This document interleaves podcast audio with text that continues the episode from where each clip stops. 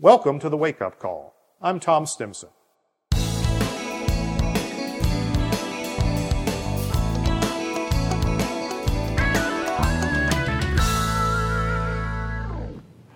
So, uh, RFPs are a popular topic. I even did an entire webinar on responding to RFPs and another one on getting in front of RFPs.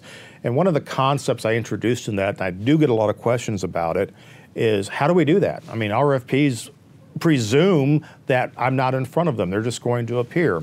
What do I do if I've gotten an RFP and I didn't get in front of it? And that's a good question. Well, let's think about this. Now, one thing we have to remember, and one thing I probably didn't emphasize enough in the webinars, is that an RFP is designed to engineer all the value out of your proposal. That's its entire purpose. All the things that will help you make more money, they want to get rid of and get down to what the buyer thinks is the essence of the transaction. And buyers are often wrong about this. Um, they want to disinvolve you from any part of the ideation of the project. Uh, w- which is horrible when you think about how much effort you go to to try and help your customers every day. And here they are telling you they don't want your help, they just want your product. Okay, great. Well, wonderful, they want to buy our product. But we want to get more value out of it, and we want to do a better job. And we don't have to do it necessarily only on our terms, but we do want to have a win win situation.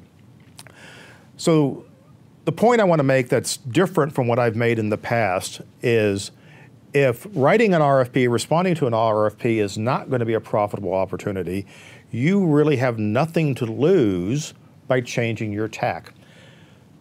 One suggestion I've come up with, and we've tried it with a couple of my clients, and it's worked pretty well, is go back to the client and simply offer to rewrite their RFP for them just respond say thank you for your RFP. This is lovely. We're proud to be considered all this. We are not going to respond to your RFP. However, we would be honored to make the corrections of your RFP that was going to help you get more value for your project. See what kind of reaction you get out of that. Two things, could, actually, three things could happen. They could ignore you or tell you to go away because they're smarter than you are, in which case you know this is not the type of client you want to pursue they could come back to you and say, okay, please rewrite our RFP. We'd welcome some changes.